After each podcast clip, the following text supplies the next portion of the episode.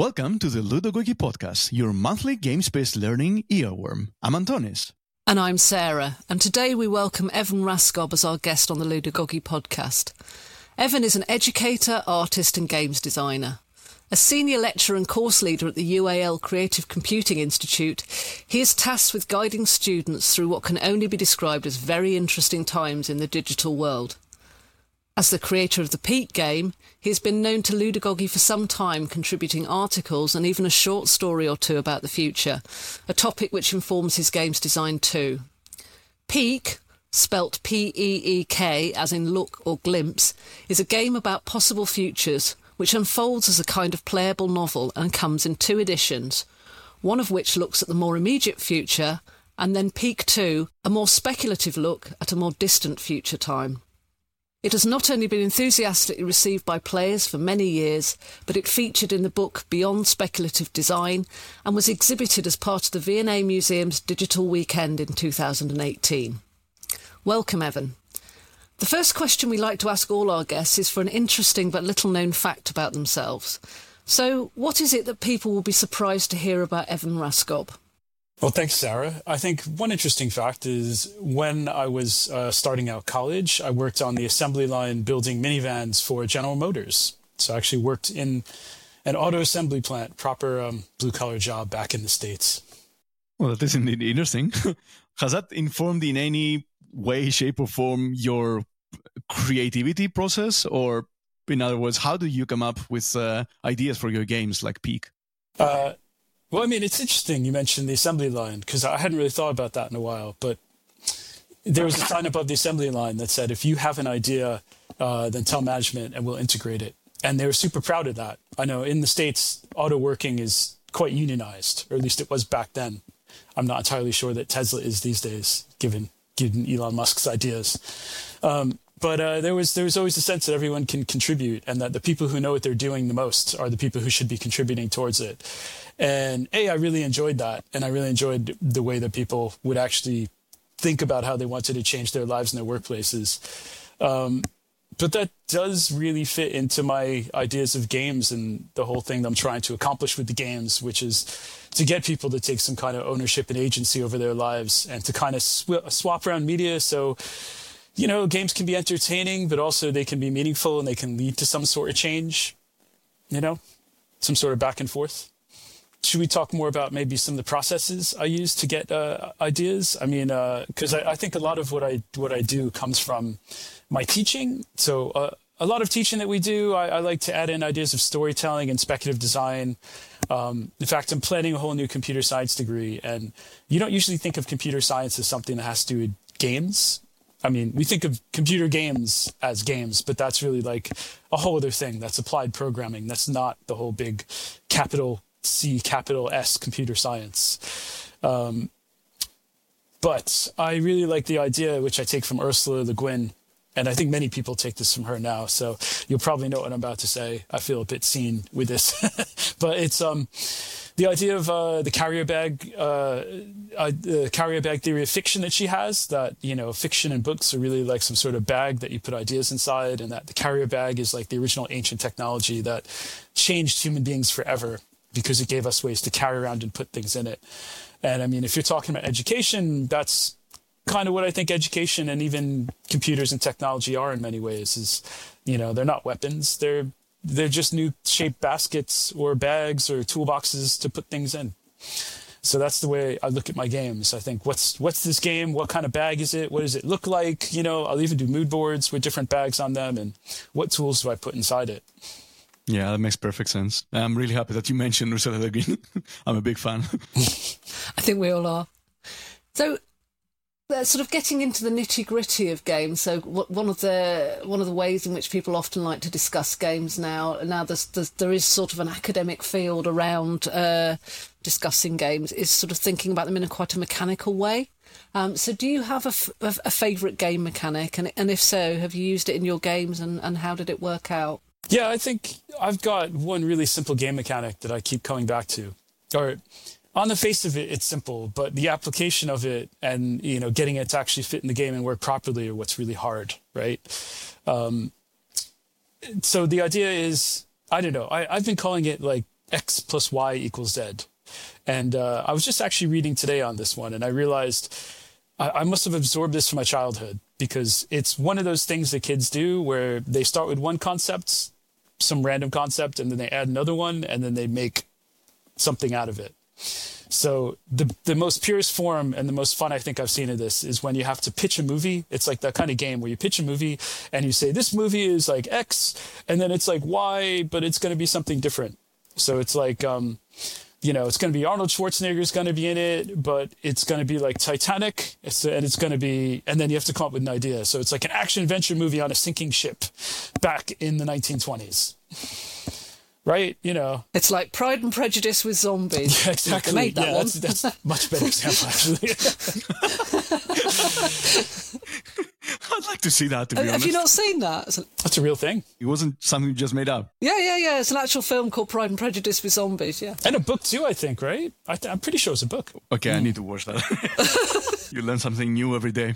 Yeah, I mean, if you want to really go down that rabbit hole, there's like you go on Amazon, there's like anything you can think of, like some weird storytelling thing and something else. What was it? There was one about like dinosaurs and um I forget dinosaurs and like religious figures or something. You know, being friends, and that was Yeah, that is, that is yeah, that, that's the Spanish one with uh, Jesus basically Yeah. fighting uh, Yeah, dinosaurs. it's super fun. like they beat him with a B movie. Oh, there is of course Abraham Lincoln Vampire Hunter. oh yeah, yeah. There you go. Yeah. Mm-hmm. Yeah, there's a lot of that going on with the way people are uh, reacting to Midjourney. I think now, isn't there? Sort of Oh, yeah. people are making uh, sort of like synthesizing these ideas and making these mashups in sort of imagery, um, and and that's what I thought you were talking Yeah. about when you were talking about religious figures and dinosaurs, um, because I think they did one where cars were dinosaurs um, quite recently. I saw. Oh, I could see that. Well, that was Transformers, right? I mean, that was basically yeah, the second uh, part. Or was it? Yeah, that, Yeah, that yeah. was definitely transform. Oh my god, yeah, back to the 80s and the early 90s. Well, there was also yeah. Cadillacs and dinosaurs. I seem to remember oh that. yeah, yeah, yeah. Cadillacs and dinosaurs. Yeah. I mean, this is like it, it's a tried and true concept, right? But like, Yeah. you could see how it depends on execution because like Pride and Prejudice with zombies is is a great example because that could be horrible, but well executed, it's actually quite amazing and it can be a whole franchise. Um, so it really comes down to the craft of it. And uh, I mean, there's a bunch of games that have done this apparently. Um, do you know Dixit? You ever you know that classic game, the storytelling It's one of my yeah? most favorite ones. Yeah. Oh yeah, Yes, no there's Dixit. Well, Dixit. And what's the other one? I was just looking it up today. Something like Green Apple or something like that. Um, Green Apples. Yeah, I just looked this up today, and it, I, I, I think I sort of remembered it from my childhood, but it was the same thing. You get like you have cards that are nouns, and then there's some sort of adjective, and then you have to make up a story around it, or like you have to say which ones best fit that adjective, and then the who is it? The card, the card master, whoever the person is who's dealing out the game, decides who's what's the best one. Yeah, th- yeah, yeah, yeah. That's that, that's a that's a common uh, kind of mechanic. It's pretty much the same like the Cards Against Humanity. Yeah, but you can exactly. also make uh, many creative types of uh, interpretative storytelling basic mechanic. Like y- you use story cubes to come up with your own rules. Mhm. and then- story cubes. yeah. save the cat. Yeah, Yes, like, yeah, yeah. So many, There are of many of those. Yeah. So how do, how does this how does this mechanic manifest itself in your games, Evan? In Peek, for example. Well, I, one of the things I took to it. So, as an educator and someone who deals with pedagogy, you know, I, I'm used to doing assessment. And I realized a lot of these games kind of fall down on the assessment side of things. And, you know, we all hate assessment because it's where you get the grade and we don't like to get grades and get deflated. hopefully, hopefully grades are a bit helpful, but usually, you know, they can be not so helpful to us sometimes in terms of feelings. Um, but, uh, you know, the idea of bringing criticality to it is something that I think is interesting and not just saying like, oh, it's dealer's choice to decide whether or not this is a good thing or not, but to examine as a group. What is the criteria for what's good and bad? You know, why do we like things? Why do we dislike things? And then try and improve and iterate on it. So I've really been trying to get criticism into games as a mechanic for a while. And Peek was an interesting one it's the kind of game where like I tried to explain it in videos and I think I just didn't really get across very well. People always think it's more complicated than it is. Like it's super easy. You tell a story and then people decide if it's plausible, uh, and then and then uh, what's the bit and creative. That's it. That was your two criteria. I went down from four to two criteria in playtesting. So all you have to say is, could it maybe happen, and is it creative? And um, the, hopefully the creativity balances out the idea that it may not be so plausible. So if you have Pride and Prejudice and zombies, you could say like, well, you know, maybe it's not the most plausible thing, but it's super freaking creative. So, yay! Hmm, it sounds sounds as easy as it's as it sounds challenging as well. Like it's uh, uh, from my from my experience, the most difficult thing you can do is try to balance two things that seem simple on the surface, but achieving the balance between them that for me is is super challenging. Like, is it? Do you, do you feel the same? Oh yeah, and I can be terrible about this because I love ridiculous things. I have a really dry and absurd sense of humor. So whenever I, I, I love to do actually really ridiculous, absurd stories, and um, they don't always get very high marks. put it that way. Would that be like your your biggest challenge? We like to ask our guests like, what is the biggest challenge that you faced, and how did you work around it. So maybe you can answer that question as well. I tried to segue to it. yeah, it's playing my own game and getting good at it. Yeah. Yeah. uh, it is. I, you know, it's been really helpful though, especially if someone has to communicate all the time because, uh, it, like having having to break down a complex idea of the future with different characters into a bite-sized story that makes sense and is also creative and a bit fun it, it is a big challenge. And you start to understand the parameters of that the more you get to play with it. And you start to understand why some people are really good at it. Um, so, yeah, I, I still find it challenging. I am trying to design a new version of Peek that actually lets you be a bit more ridiculous and into the future and still keep some mechanic to it. But that's a whole other whole other ball of wax. It is it is quite a challenge. Yeah, sounds like it. So apart from your own game, I mean, I, I know I've played Peek and, and it's a it's a great experience and a really great game, and I'd really recommend it to people. But apart from your own games, which obviously have a special place in your heart, what what other games do you like the most and why? Well, first, thank you. Appreciate that. Glad you enjoyed it. Um, yeah, so I've been playing games for ages, especially in high school. Um, my friend, I had a friend Scott and his for some reason he was always getting new games. So i'd go and play games at his house and he had every board game. And i think he had settlers of catan i think it goes back to when i was in high school. I'm pretty sure it goes back that far if i remember right. He had the first version of that. Um, and we had the whole gamut of you know map-based games world-based games commerce-based games Chutes and Ladders which isn't even really a game as you know. Just random chance um, but we played a lot of d&d and uh, you know Dungeons and Dragons. And I I'll admit I I sat there and went through the games. I never quite got into it. I can never take it seriously enough, especially because we had some absurd friends who would insist on having names like Elf and Rod and taking part in medieval battle enactments, um, which I appreciated, but also found you know a little bit silly sometimes. I really, I, I really, uh, I'm jealous of people who can immerse themselves in that fantasy world and really mean it. I don't know. I've always been a bit critical of that, unfortunately. Uh, but I love, I love the format, and I love making up games with stories and trying to figure out how to make them click quicker and make shorter games and longer games. Um, so yeah, I think that's where a lot of things come from. Uh, Cards Against Humanity also massive game. Showed me that it can be a big commercial game. Cards were a good format for that. Uh, and then the group i really like the group cmyk uh, cmyk games. I don't know if you know them. Um, who's in yes. that with uh, yeah. Yeah yeah no Alex it, it registered in my memory. Yes. Yeah Am I saying his name? Is Alex? Uh, no, Alex Hague. Sorry, not Alex Haw. Alex Haw is another friend of mine. Alex Hague, I think Casey Pugh, Kristen Leach. I wrote them down. Um, I love their games. Wavelength uh, is really fun. Uh, Pitch Deck the is amazing. The Mind. I played Pitch Deck with my students, and even though it's a bit risque, they absolutely loved it. And I think it really helped them understand how ridiculous startups are sometimes, right? Yes.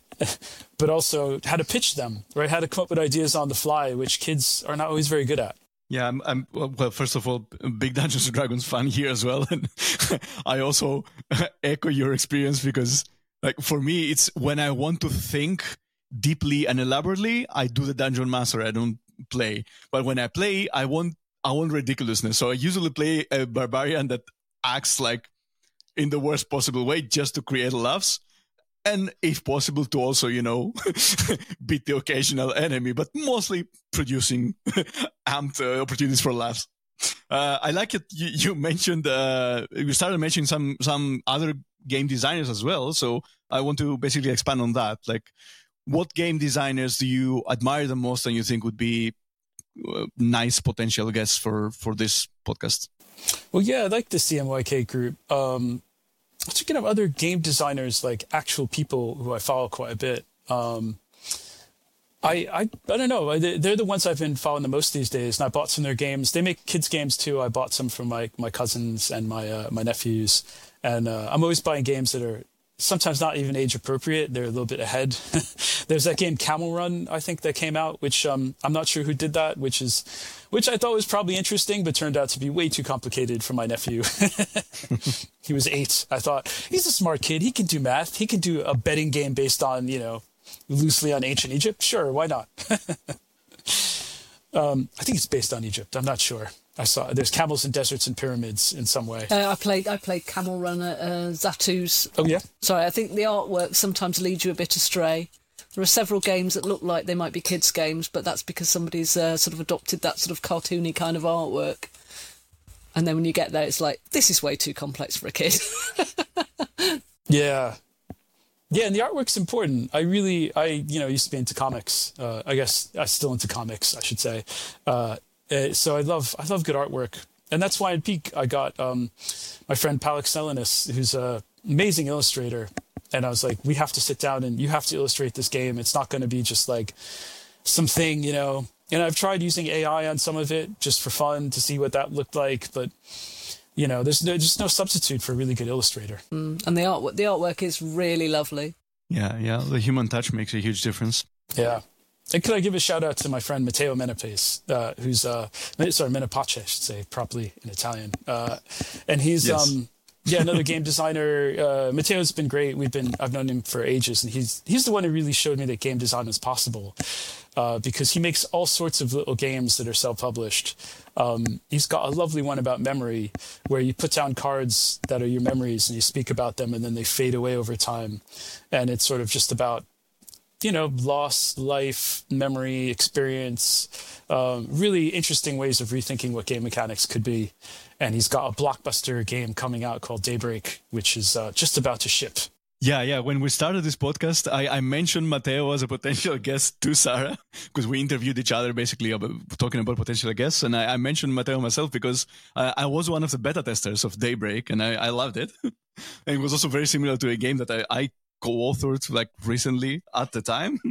So yeah, 100%. We should invite Matteo as one of our next guests. Yeah, especially all the climate talk going on. I mean, it. Uh, I learned so much about climate from that game. I mean, it's such a geeky game in many ways. It's so complex, but like once you get into it, it's deep. It's quite enthralling. Yeah, uh, which makes me um, think of a follow-up question because the topic of uh, this month is speculation. So yeah, speaking, I drove to it from from climate change, uh, but uh, I, want to basically ask you a very general question: How do you uh, employ speculation into your games, or how do you think speculation can be an important uh, part of how a game is structured? Mm.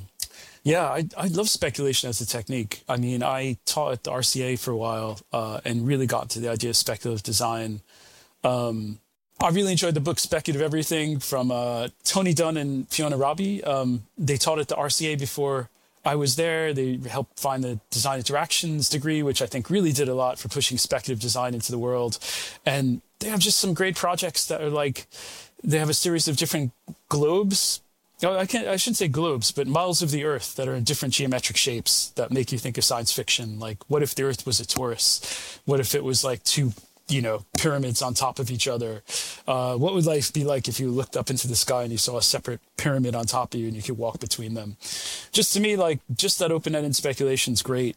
And it and it showed me that you know you don't need a lot to speculate. I mean the original idea for peek was i was going to give people proper stories to read and then remix. And by the end of it we've had to fit them on a card.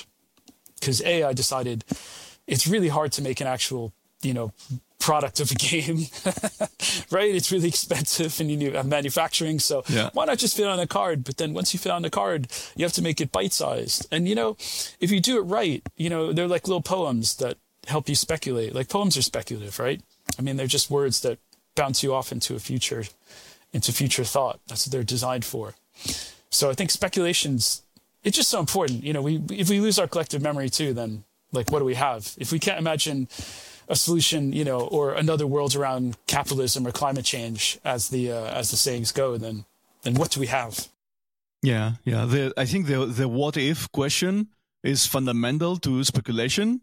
But what I find challenging when it comes to uh, employing it as a technique in in a game or any other thing for that matter is having a, a system or a point of reference to to bounce off mm. of hmm.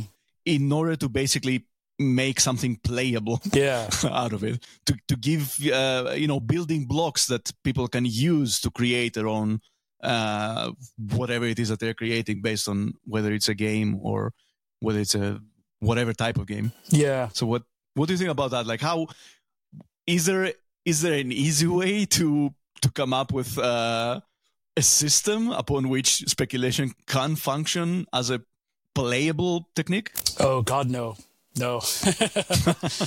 I think you hit the nail on the head. And uh, and when we were running speculative design workshops at the RCA, that was that was the big problem, was that to build up the world, which the common world and like you said, the framework you need to the scaffolding to speculate takes like days. And to do it on peek, I mean, it took me like two years really to write all the themes into Peek to make sure the characters worked with one another, that they cover enough ground to build in the timeline. So if you play Peek, you know, you're telling stories within a timeline, which is the real grounding factor, right? And without that, you'd be lost. Like you need to know where maybe in the future you are relative to other stories and where relative to other characters you are in order to triangulate where your story is. Otherwise, you know, if you if it's too open, then you're just making up a story cold on the spot, and that's that's terrifying and really hard. Um, so that's why in newer versions now I'm I'm playing even more with the idea of timelines and alternate realities, and uh, trying to come up with some other techniques of not quite time travel, but the idea of you know future future gazing. So speculation uh, you know as a as a method for changing the world but then also like speculations as a battle technique to like you know if you can create different speculative worlds that then crowd out other speculative worlds you know i get kind of like what donald trump does i think i think he's actually really good at speculation you know right creating a fiction that crowds out all of other fictions and realities to his own uh to his own benefit sociopathic benefit with, with questionable frameworks to to utilize for it. But yeah, sure. Absolutely. I mean, you know, but don't they say he's like he's like a poor man's idea of what a rich man should look like? You know, have you heard that? Yeah, yeah, absolutely. And I think he is like he is a work of speculative fiction. Like he's not. There's nothing in reality that's Donald Trump, and I mean, it's quite amazing in some way. You know, and I, I think that's there's something said about that for a technique that like you know, we can use that technique as well. It doesn't have to be just used by people who want to do everything for personal gain and to burn the world down. It's um, it, it's mm. interesting. The whole idea of sort of speculative fiction and speculation is it's it's fundamentally it's very very simple um, because it is literally just asking that mm. what if question. Um, and you can start off very simply, but there is such emergent complexity that comes out of it. And I think it's quite interesting what you've raised there because obviously there is emergent complexity that comes out of just asking that question. I mean, you were talking about um, different shaped, uh, different shaped Earths, and I mean certainly two of my favourite authors and two of the sort of greatest kind of works of speculative fiction have come out of that simple idea. Um, you know, there's the disc world. What would happen if the disc, if the world were a disc and it sat on top of, you know, on the back of a tortoise, giant turtle? and and what we're and you know obviously that's Terry Pratchett, and then Disc um, Ringworld. So Larry Niven is also one of my favourite authors, and that you know what would happen if we had an artificially created Earth that was a that was a giant ring. Um, but there is also, which is something that isn't talked about quite so much, is the there is the emergent complexity in the implementation side of that, which is what you're talking about with the game. It's it's very simple to ask that what if question, but you need to have more than that if you're going to have a framework in which people can do speculation really well. Yeah, yeah. Speculation is as good as the universe that it sits in. yeah, yeah. It's all it's, right. It's all Yeah, bottom exactly. up world building, isn't it? Really. hmm Yeah, and the, you know, there's people who are great at peek. With the people who are best at peek, there's there's a mix. But I did it once with people who worked in the theater, and they were like screenwriters, and they just immediately made up the most amazing stories. They just got it right away. Um, although to be fair, no one who's played the game has ever failed to make a story, despite thinking that they were going to fail to make a story. or being very quiet. So I think there's something very human about just being able to speculate once you get that space to do it. It's very innate within us, isn't it? Storytelling and responding to story. Uh, even though some of us have had Yeah. that kind of drilled out of us, it's still all there. Yeah, completely. But you know, uh, on the topic of stories too, and, and universes and grounding, um, one of the reasons I sort of stopped doing Peek because I thought about doing another version with the stories, but I thought, you know, I've told a lot of my story. uh, Like I've tried to be diverse about it. I've talked to people. Um, I got my wife to write some because uh, she's a minority and she writes from a different standpoint as well. So she's got a different experience. She's British. I'm American originally, although American and British now these days. Um, but it was still very like Western British Anglo centered narrative in many ways. Like I, I, I'd love to extend it out even more, and I don't think you can do that without actually getting other people involved and other people writing and creating that world. And you know, for me, that that was a whole big process that hopefully I'm going to get to do at some point. But you know, if you're talking about co-design, you know, speaking of design and design methods, you know, I, I didn't want to do a game that just paid lip service to that because I've seen too many games that say this is an all-encompassing, you know, ideation technique, whatever, and you're like, no, but that's just from you, and you live in Los Angeles and you write stories for screen. You know, there, there's something much deeper and much weirder and much more interesting and diverse about collaborations where you really put yourself out of your comfort zone. So hopefully that will be in a future version, or maybe somebody else will decide to do their own version of it. Who knows? Yeah, that brings to mind a, a game that I played. Oh, it's, it's, a, it's a while back now. I think it's called Af- Afro Rhythms. Have you come across that? No. No, that's a. It, it's kind of like Peek in many ways, except it's done from a sort of Afrofuturism perspective. It's a really, really interesting game and some gorgeous, gorgeous artwork in it as well. I definitely recommend uh, people take a look at that one. I'd love to see that. I love the whole Afrofuturist movement. Yeah. Um, it's such an it's such an interesting idea, and uh, it's got such a really clear, I think, like strong aesthetic to it. You know what I mean? There's a lot of really good imagery around it. You know, maybe not always stories, but like just really clear images and ideas and some interesting concepts. And um, yeah, I'd love to, I'd love to get that into a game, but I don't think I, I couldn't self-publish it. You know, I'd have to have a proper collaborator for that. I'd never, never try and just do that and be like, here's my white dude version of like Yeah, exactly. You know what I mean? Like, that would be Completely very much not Afro- inappropriate. Yeah. yeah. Well, this this brings to mind the Wagadu Chronicles, which is um, uh, it's it's an, uh, based on African mythology. It's an MMORPG, and it's based on African mythology. It's uh, obviously created by people intrinsically familiar with uh, African mythology. Uh, It's still under construction, I think, and the lore the lore book that they created is compatible with uh, D&D 5e uh, Dungeons and Dragons uh, 5e, but uh, they're building their own um, kind of system around it as well. So that's yeah, a, it's, it's another interesting thing to to look at and uh, potentially a future guest in our podcast.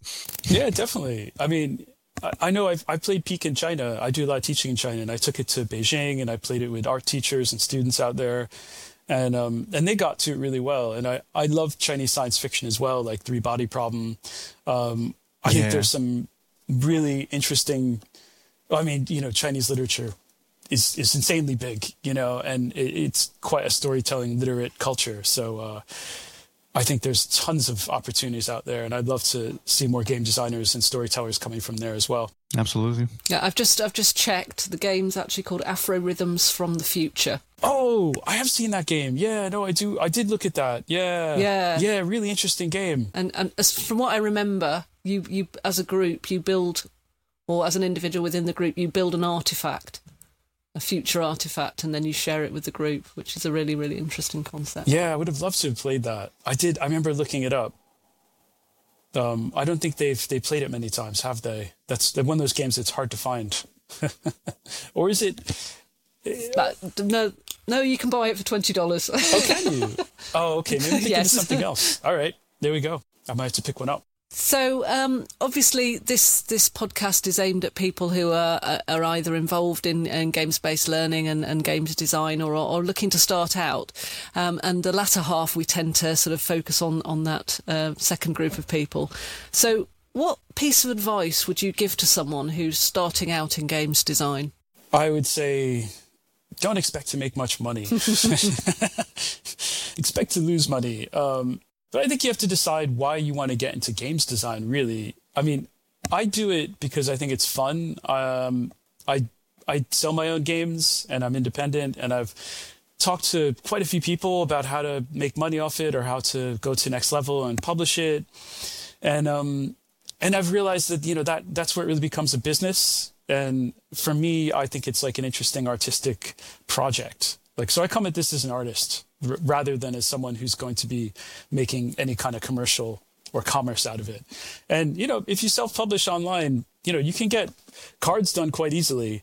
Uh, you know, one of my mistakes at the beginning was thinking I was going to actually go and develop a game, a physical game, and make it because that that takes tooling. You have to look at factories. You have to do production runs, and all that is absolutely possible, but requires a very different business plan, and you have to be really clear. I mean, you could see what's happening with Daybreak. You know, I know Matteo and the gang want their game to be perfect, and they've had a back and forth with their manufacturer for like months, if not a year, to get the card trays right, to get the fiddly little bits of design right, so all the little pegs fit in the right holes, to get the board manufactured. You know, it's proper industrial engineering, is what it is.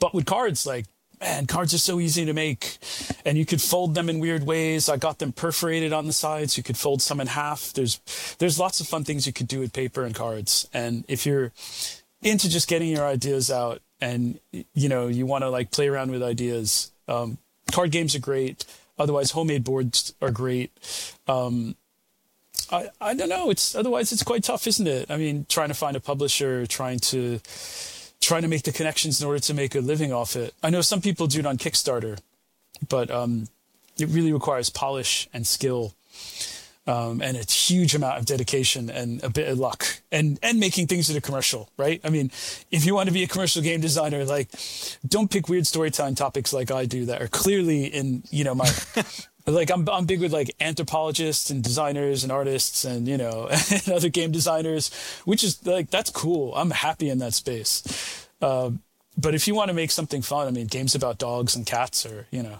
can't go wrong with that right Everybody owns a dog since the pandemic, Yeah. as far as I can see, totally apart from me, or a cat Like our frequent guest in this podcast. who's very quiet at the moment. I hope you're appreciating that. I, I am very much.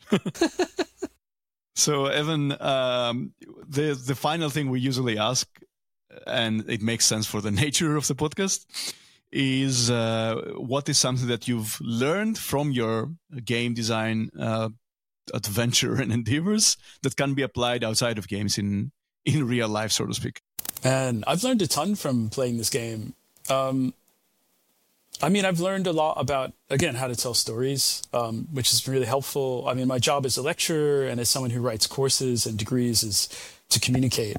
So I've learned a lot about what makes good communication in a short amount of time.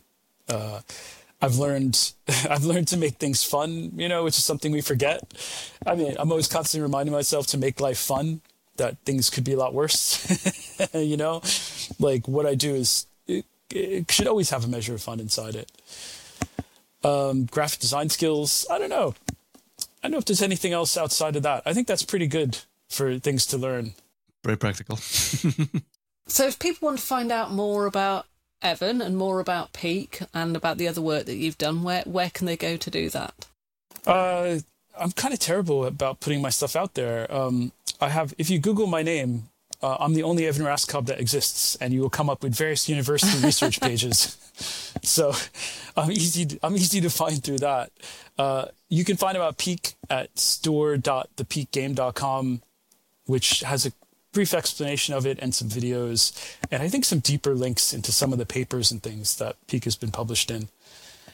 And um, as far as my art and things like that, um, I do have a website that's quite old and needs to be updated called pixelist.info because I used to be a visual performer. So Pixelist was the, the title I gave myself because uh, new media artist practitioner just didn't have that ring, you know? Are there any other sort of games design projects on the horizon for you? Well, I, I mean, right now I'm writing this course, which is, you know, got a lot of, I think, play inside it. Maybe not so much games, but definitely play. Um, I do lessons. Uh, one of my nice things is uh, converting Peek into a format of ideation for the students. So when we get to final projects, I like to do this game called um, called Your Project, where you have to come up with like uh, some sort of creative reference, a context for it, and then a technique or technology. And uh, that works out really well for our, our digital art students. So they might pick an artist, like a gallery or place to show the art, and then some kind of technique like microcontrollers or sensing or apps or you know machine learning or something like that. And they have to pitch their projects based on that. So i'm constantly constantly redoing this thing. But i would love at some point to get enough time to really spend time on uh, on peek 3 and think about a sort of time travel timeline based uh, game which the Marvel Universe has done lots of timelines battling, and I know the new Loki is coming out, which I'm a bit excited about, probably too excited about. But um, you know, when that came out, I was like, oh man, yeah, they're they're kind of on my idea, this idea of battling timelines. Um, I think there's something really interesting about the idea of not only one speculative reality, but battles between speculative reality and deciding game mechanics of how you choose between those. I'm, I'm afraid my relationship with the Marvel Universe is somewhat soured because um, I don't uh, sort of have any subscription TV things.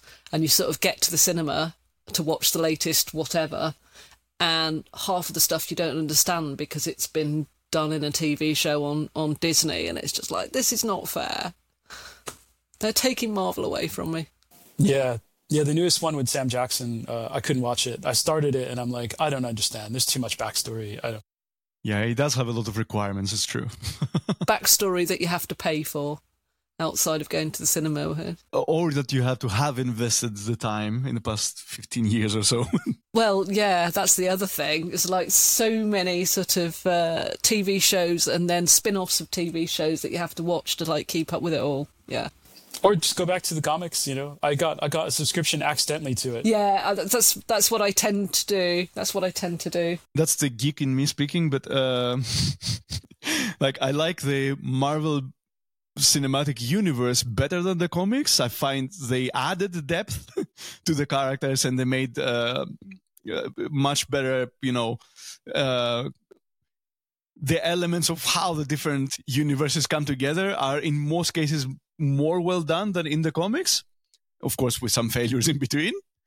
Uh, but when it comes to the comics, DC is far the superior. podcast. Like it has much much uh, complex backgrounds for the characters. Has much better character arcs. Much better way to to deal with storytelling than Marvel. Marvel is very superficial in the comics but somehow in the in the movies basically they managed to do the exact opposite they completely destroyed the dc universe by making it overly superficial and they elevated somehow the marvel universe because they added some some oomph to the characters by and large i would agree but i'd have to say that thor the dark world has got to be one of the worst movies ever made oh yeah yeah yeah yeah yeah absolutely there, there are some massive failures there the last Thor. Oh, it, oh. it was painful. It was painful to watch. well, worse than Thor two. Thor two is pretty bad. Which one was Which one was Thor two? That was the Dark World, wasn't it? Was that the Dark World one? they all kind of fu- they fuzz together in my head. Yeah, no, you're right. Then, yeah, It's better not to remember. Anyway, we're digressing somewhat. we we could come back to speculative design if you want, because uh, coming back from Marvel, remember uh, the Falcon and the Winter Soldier, Yes. Yeah. right? That terrible show. I mean, it wasn't terrible, but it wasn't great either. Um, Yeah. but you know we have this thing in speculative design which is the future mundane which is what's just going to be like if you're in a ridiculous situation like you're a superhero let's say you need a bank loan for your boat right? Like falcon's trying to do there. That to me was the most interesting part of that storyline. Is like he goes in as a superhero but he's trying to get a bank loan for his boat. And i'm like and i watched a few episodes with my friends and we're like wait is he going to get the bank loan? Like what Forget the other stuff. Yeah, who cares about the super soldier serum? But like, how's he going to get that bank loan? They're clearly being like a bit racist towards him, aren't they? Like, what's he going to do? You know? I think um, what looks less likely? Yeah. a, a movie a movie that did that really well the kind of the the mundanity of like running a, a supervillain kind of business is despicable me Oh yeah, that, that I was think good. that did that really, Oh, yeah. really well. I mean, yeah. It's sort of like, yeah, yeah, I'm, you know, I'm going to steal the moon and the pyramids and stuff like this. But there's all this other kind of administration that I have to deal with, like you know, dealing with this this R and D guy who's a bit deaf and like running the minions Hmm. and you know getting a bank loan. I mean, if you take it that way, then how about the boys? Yeah. I'm super excited about the, the upcoming season. Like, I really love the show. It's so much better in the comic. I mean, the comic was like interesting, but man, the show is like. yeah, yeah. But yeah, again, I think you know different different forms of media, right? It shows how there's different, you know, there's different ways of, st- of storytelling, different media, and I mean, I think games can also take advantage of that. I mean, I'm surprised there's not more like hybrid games. Although I guess it's difficult with the tech, isn't it? yeah, absolutely. You know, like to do a video, you know, and then a card at the same time, and then augmented reality. Like I'm really interested in what's going to happen with these Apple handsets now and the headsets. You know, like what what sort of games can come out of that finally? Because we seem to have failed to do augmented reality games up until now in a, in any decent way. I, I kind of feel that sometimes the tech gets in the way. Mm. And, and actually, sort of analog. I mean, I might be a bit biased. I probably am a bit biased because I, I favour tabletop games and board games and so on over over video games. Um, but sometimes it feels like all of that gets in the way, and it becomes the point of the thing rather than something that facilitates it. Um, and it- you know that analog experience of, of of getting together and telling a story there's very little that gets in the way. A card doesn't really ever get in the way. That the, the technology of a card is so simple and so universally understood that it's never going to get into in the way of the thing that you're actually trying to do, which is tell great stories. Yeah, I, I, I see that. I, I see the same, the same kind of uh, danger in in cinema, where basically you're you end up putting more effort into the special effects and to uh, cinematography, and you forget the storytelling part. Mm-hmm. oh yeah, I think it's the same or similar danger. But I mean, I, I guess the other thing is games are games are by their very nature they're participatory in a way that going to see a film or watching a TV show you're you're a consumer and it would be interesting to see how that could change with the use of technology I mean I, I guess Bandersnatch was a a sort of a, a stab at that um, I, I got much more excited about that happening than I was when I actually experienced it because it was it was a little bit mundane when it came down. But you know, it's just a starting point, I suppose. yeah, and it's like the tech is there, but it has to be appropriate. And well, I mean, Bandersnatch was also. It would have taken a long time to watch through it all. It did. and I think. did you actually do it? Yeah. Yeah, yeah. Oh wow. I live in Charlie Brooker's hometown, so I feel a certain responsibility to sort of Charlie Brooker and, and Black Mirror generally. Got to represent. Yeah. yeah, yeah, absolutely. Yeah, I mean, I, I think there's um, and this is something I hit with Peek as well. Is is that like there are games that you sit down, and you expect to play for a very long amount of time, right? Like Dungeons and Dragons, you strap in, you're going to be there for like six hours. People clear their day.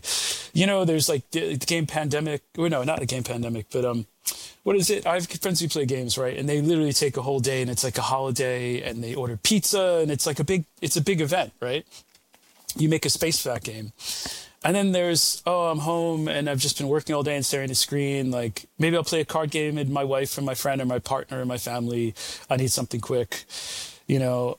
Or maybe I'm watching TV and like I'm not so into the TV. I want it to be background, so I want to have something to go along with that as a companion. Or I'm at a party. You know, there's all these different contexts, and I think the games that are good. You know, speaking of advice to give people to starting out in game design, make sure your game is context appropriate, right? you know, everyone wants an all consuming game that everyone's going to love and play, but you're like, yeah, when am I going to play this like 14 hour, like grand opus space opera, you know, where it requires three phones and an audio device and like a projector, you know, when am I, how am I going to clear that space? I have to like candles. I don't know. Like what, how's this going to work? So tech, tech needs that. I mean, we haven't found a space for tech yet, except to invade our brains and make our lives you know turn us into like twitching angry zombies basically i mean like you know we really need a better relationship with tech first and one that's more appropriate and bounded maybe so we've been talking a lot about uh, tech, and I and I guess the the sort of speculation about where tech will go, particularly in the times we're living in now. We're living, as I said earlier, in very interesting times. Things seem to be moving very very quickly. Um, I guess um, Peek allows you to tell those kind of speculative technology stories. So, could you give us an example of of how that works, or one of those that you've told before? Yeah, I think you know embedded in Peek are these reports from the future, these special cards that are mini stories that I wrote, which arguably are the content of why you buy Peek, because it's like a science fiction novel in itself from like in a fractured point of view. Um, and I think kind of deep in that and maybe this answers your question. Maybe it's a bit of a tangent, um, but uh, but deep embedded deep in that is the kind of question of how much will technology actually change the world, right? I mean, clearly technology changes the world in a physical way, like it changes resources, it changes the human footprint, but it never really changes people. And the question of the game when you're telling stories about people in the future is always, you know, how much how much will we empathize with them? How much we recognize ourselves in those people? And the reason peek isn't set like 2000 or 4000 years in the future is because people may be unrecognizable by then and we may not they may not even be people anymore you know when you when you start to think ahead that far. Um, so it's set in the near future but you know to kind of maybe leave with an idea of, of speculative design uh, you know there's a question of when does our speculative imagination run out right? When when do we hit the boundary of what we can speculate as people and then suddenly we're contemplating you know smart rocks you know it's like other creatures other consciousnesses distributed consciousnesses time that exists on universal or galactic scale you know things that were really hard to bring into human scale and that we may never understand. So that that to me is interesting and maybe something to explore in future ones you know those boundaries. And peek peek stops well short of that though. And i think that's a real that's a real choice that maybe other people could try to explore as well as to where where those boundaries are and how much things are actually going to change in the future.